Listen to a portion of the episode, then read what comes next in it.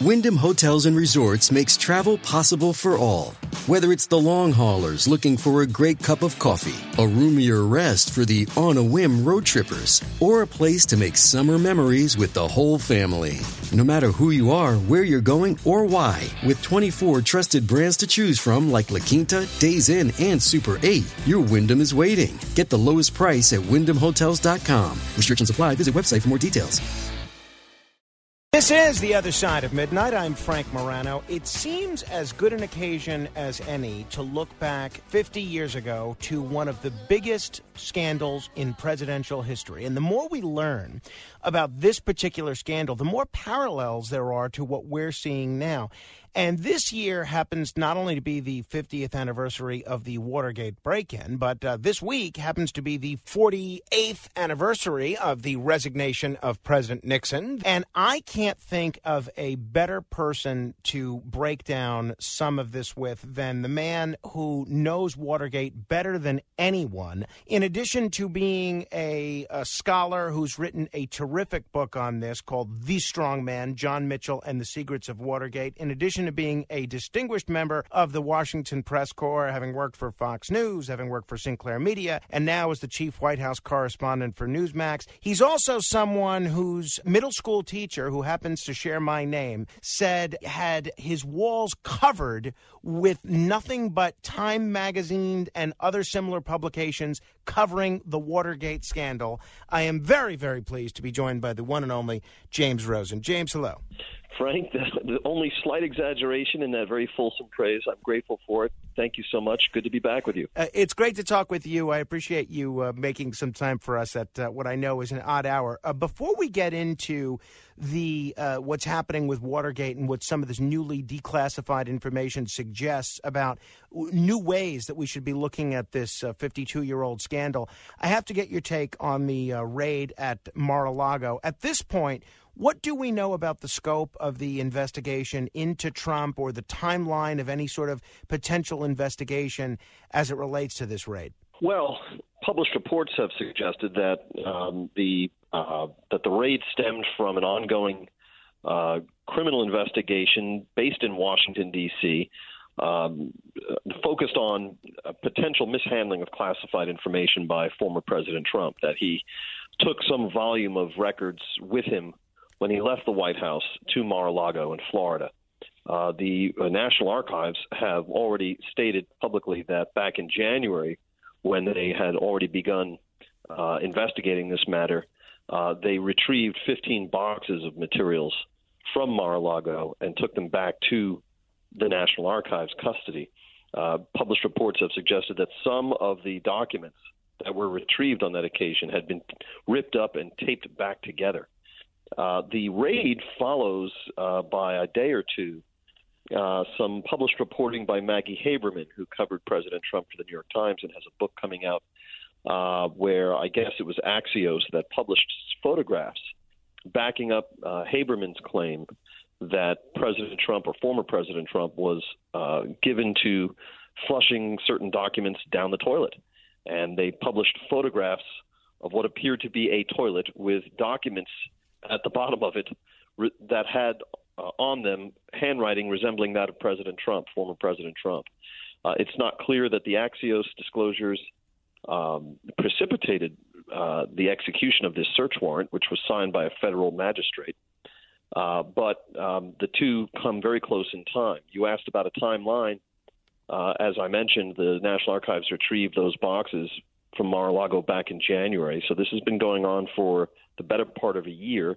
As far as how long it will stretch on, that's anyone's guess, as can be discerned from the various other investigations of former President Trump that continue and have been going on for quite some time. You were the first person that I heard mention um, back in 2015 when the primaries were first getting started.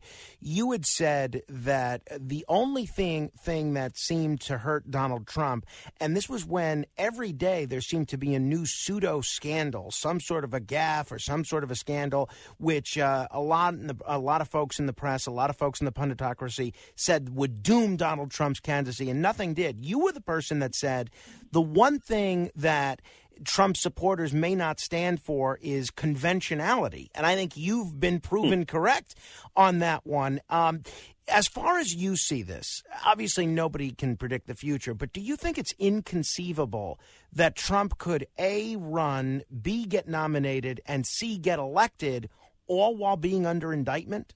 We should point out that former President Trump has denied all wrongdoing, both in this current case that spawned this raid and in the various other investigations proceeding in multiple jurisdictions uh, where he and his associates are mm-hmm. facing scrutiny from state and federal prosecutors. And he has not been charged with any, uh, formally, with any wrongdoing outside of the two impeachment trials that were held, and in both of which he was acquitted.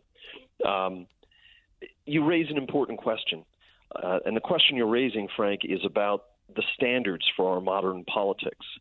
Um, and and it's a it's a shocking question, really, and and and telling sign of our times because you're asking if it's inconceivable that someone under indictment could run, secure the nomination, and win. And it wasn't so long ago that such a question would never even mm. be asked, because it absolutely was inconceivable that a politician under indictment could uh, secure a nomination uh, in any race virtually uh, and and win. Uh, the only analogs, I suppose, were uh, somebody like Marion Barry, the mayor of Washington, D.C., who was convicted on drug charges, served time, and then came back and, and won the mayoralty again. Um, and so remember then candidate Donald Trump's famous statement, I believe from 2015 or early 2016, when he said words to this effect I could shoot somebody on Fifth Avenue, my supporters would still love me. um, and it's true that Donald Trump's base core of supporters in and out of the presidency have never deserted him, no matter what revelation surfaces. Um, and given the current state of the Republican Party, and particularly its primary electorate, it's a fair question to ask whether even the stigma that would normally be associated with indictment would serve to peel off some significant percentage of the former president's support should he run for the nomination.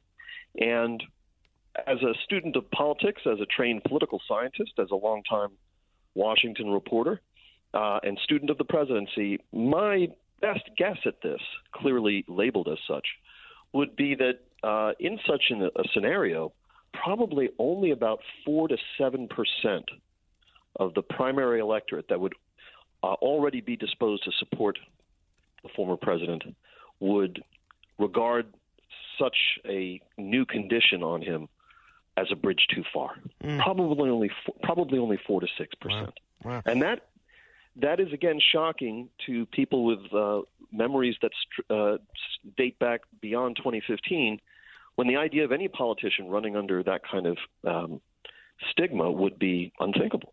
Uh, if people are just tuning in with Chung with James Rosen, a Newsmax chief White House correspondent, author of The Strong Man, John Mitchell and the Secrets of Watergate, and the um, writer of a terrific column for Real Clear Politics, which I'm going to link to on my Facebook page, and you could read it, which deals extensively with how we should view the Watergate scandal in the prism of history and with all the declassified information that's come out since then. In general, uh, James, and it's interesting, you know, a, a former former uh, congressman that represents the borough that I live in and that you formerly lived in in Staten Island, he actually ran for uh, reelection under indictment. That was uh, Michael Grimm. And that, there was also the story you mentioning Marion Barry, who some of the callers brought up, made me remember Buddy Cianci in Providence, mm-hmm. Rhode Island. So I, I guess there's uh, there's more of a, a, a, more of a forgiving nature for folks than uh, than some others may think.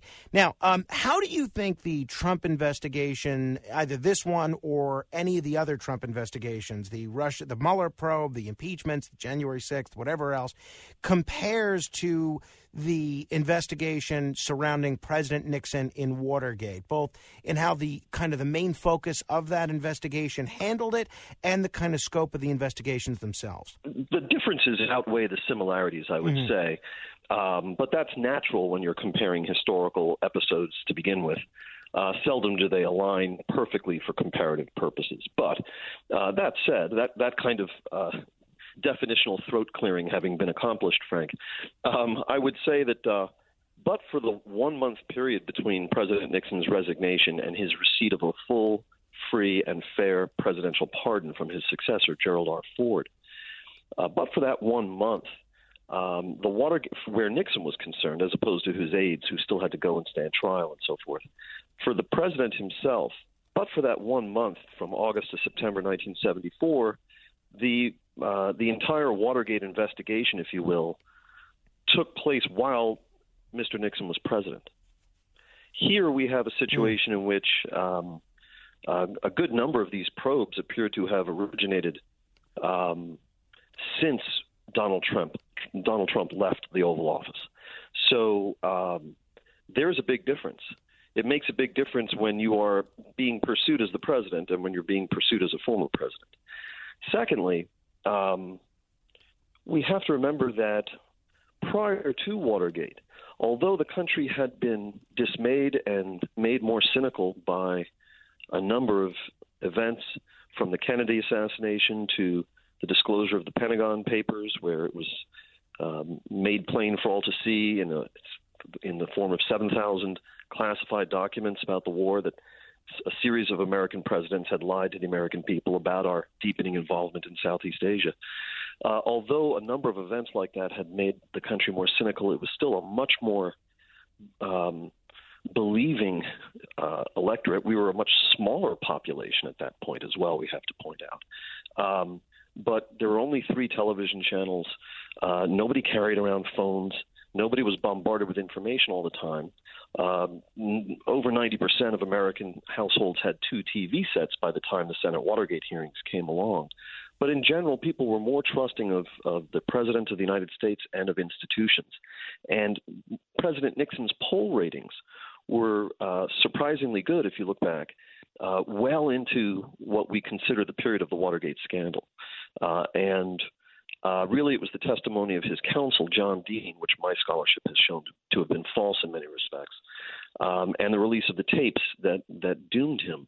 But um, in in President Trump's, in former President Trump's case, um, again, he is facing a lot of these uh, uh, investigative juggernauts, if you will, while he is out of office that puts him at a, at a one would imagine a something of a disadvantage. Mm.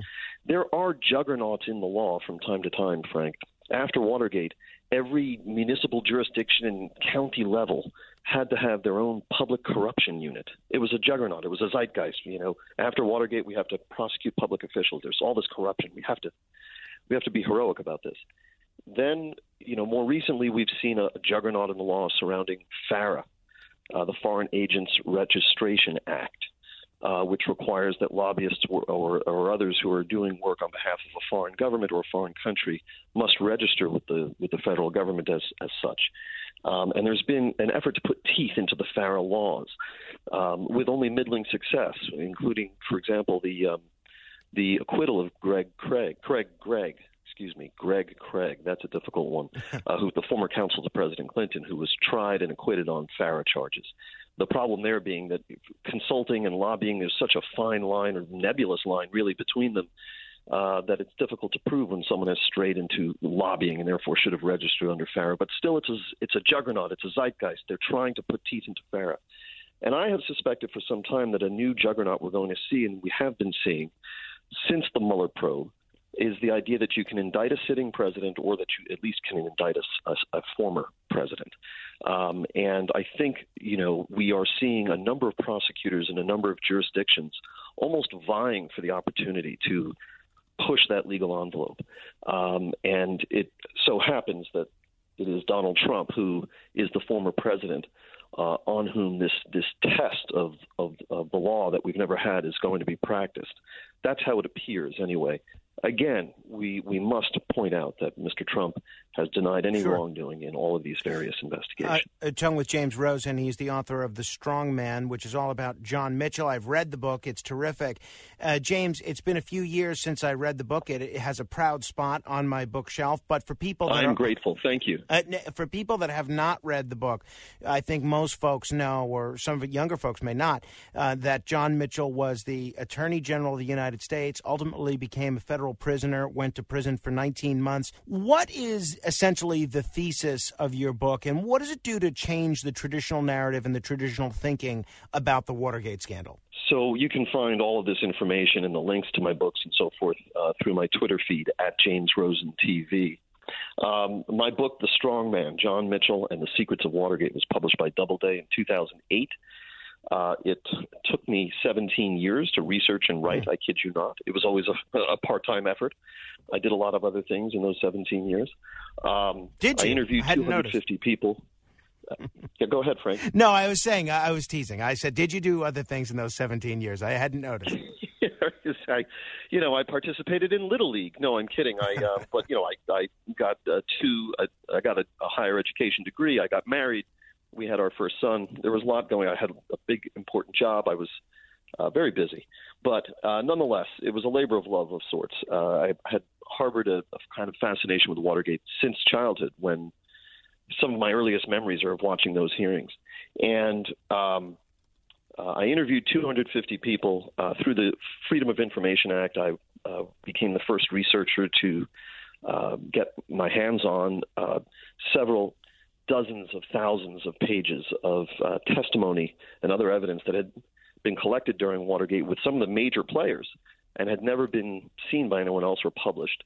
Um, and and as well, new Nixon tapes that were historic and and bombshells in certain ways that had never been published either. And from all of it, um, you know, there, it is a portrait of the Attorney General of the United States who went to prison, the highest ranking U.S. official ever to serve time, John Mitchell, who had been Nixon's campaign manager and law partner, and the closest thing to a friend that Nixon had in the government, someone that Nixon looked up to.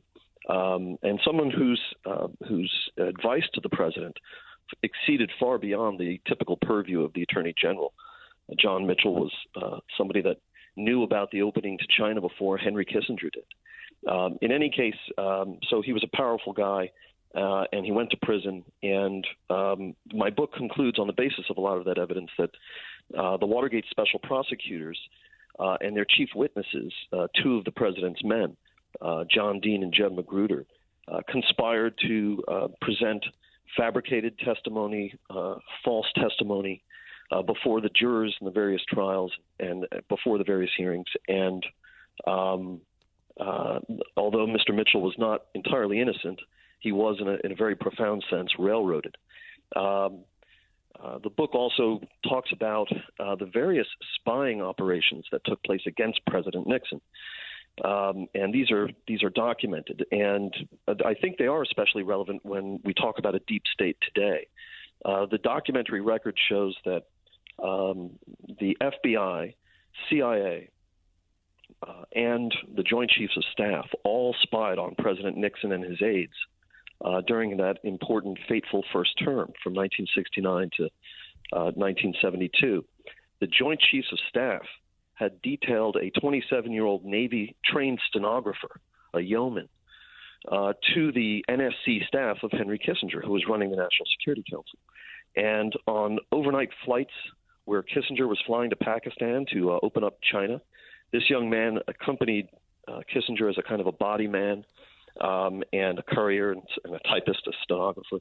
Uh, and while Kissinger slept on those flights, this young man actually rifled Kissinger's briefcase while he slept and took documents out mm. um, and uh, photocopied them.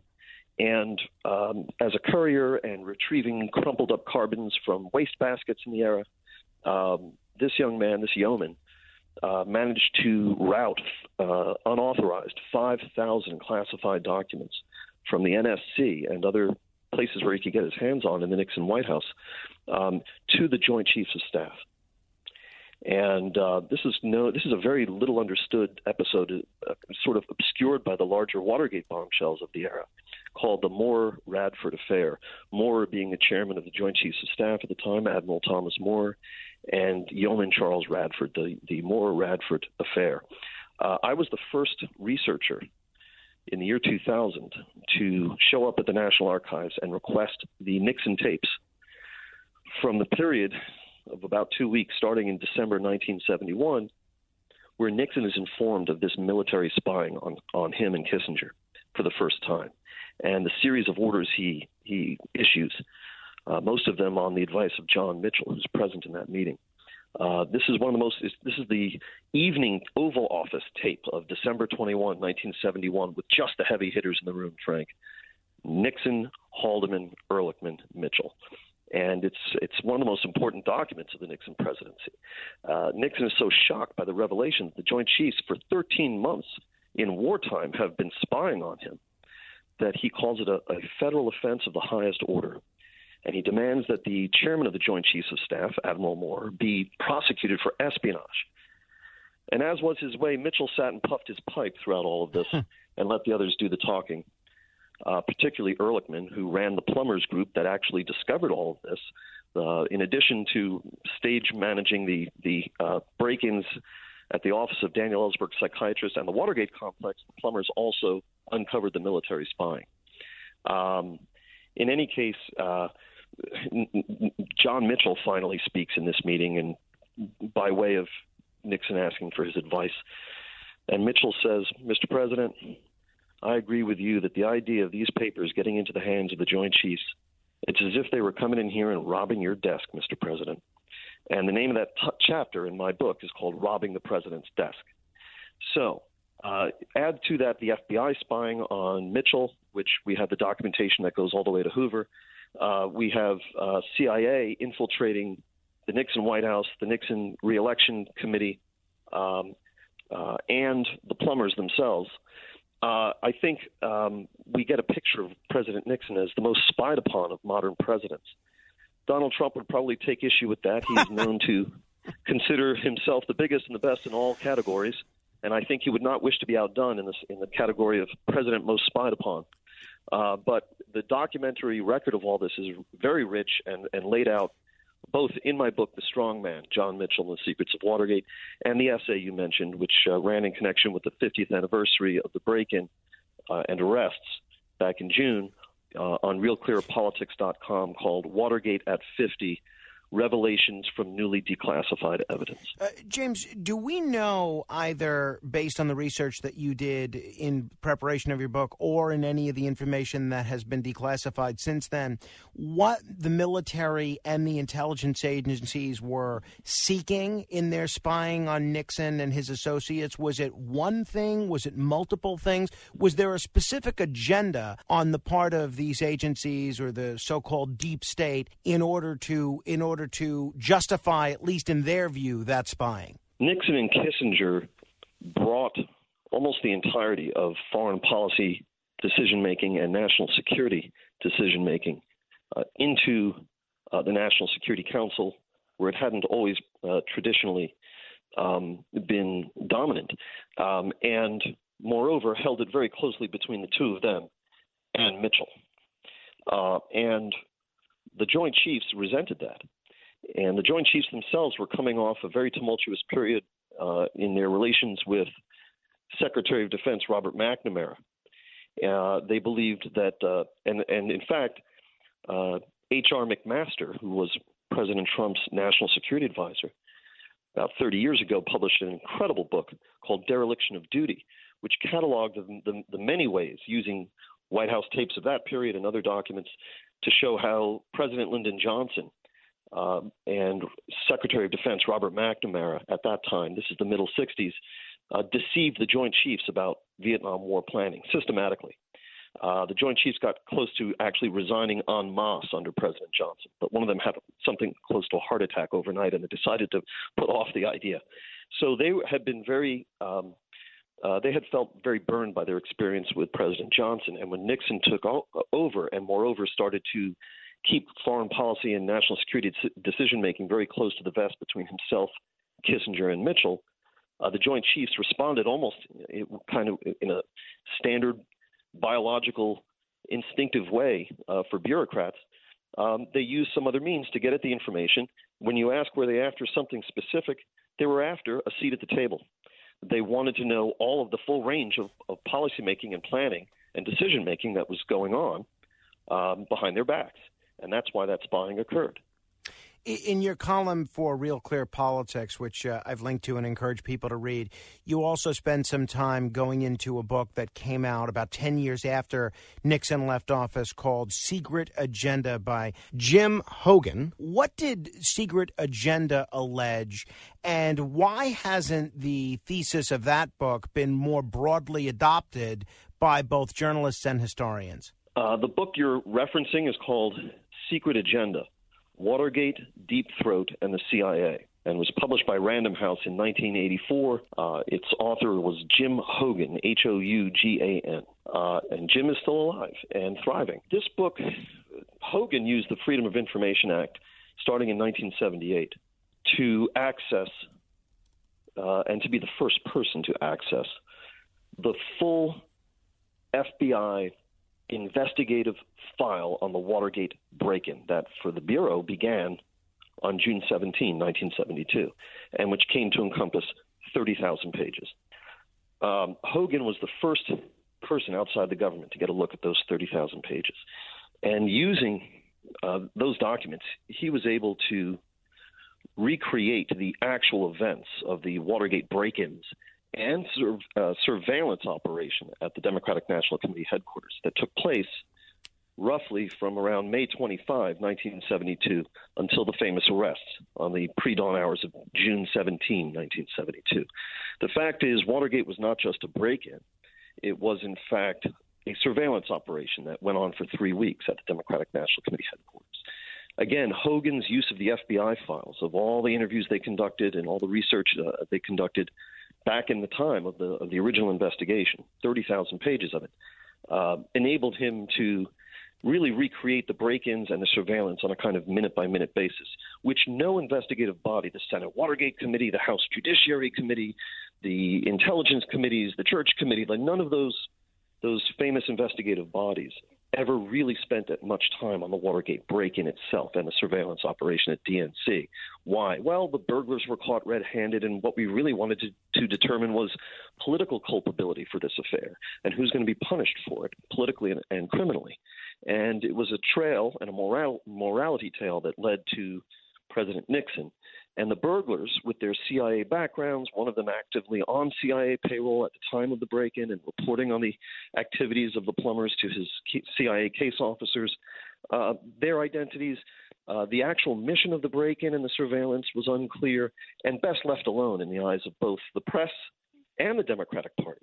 Uh, both the Democrats and the Republicans at the time of Watergate opposed a full investigation of that break in and that surveillance. Mr. Hougan's research showed uh, he originated what is known in academic circles as the call girl theory of Watergate.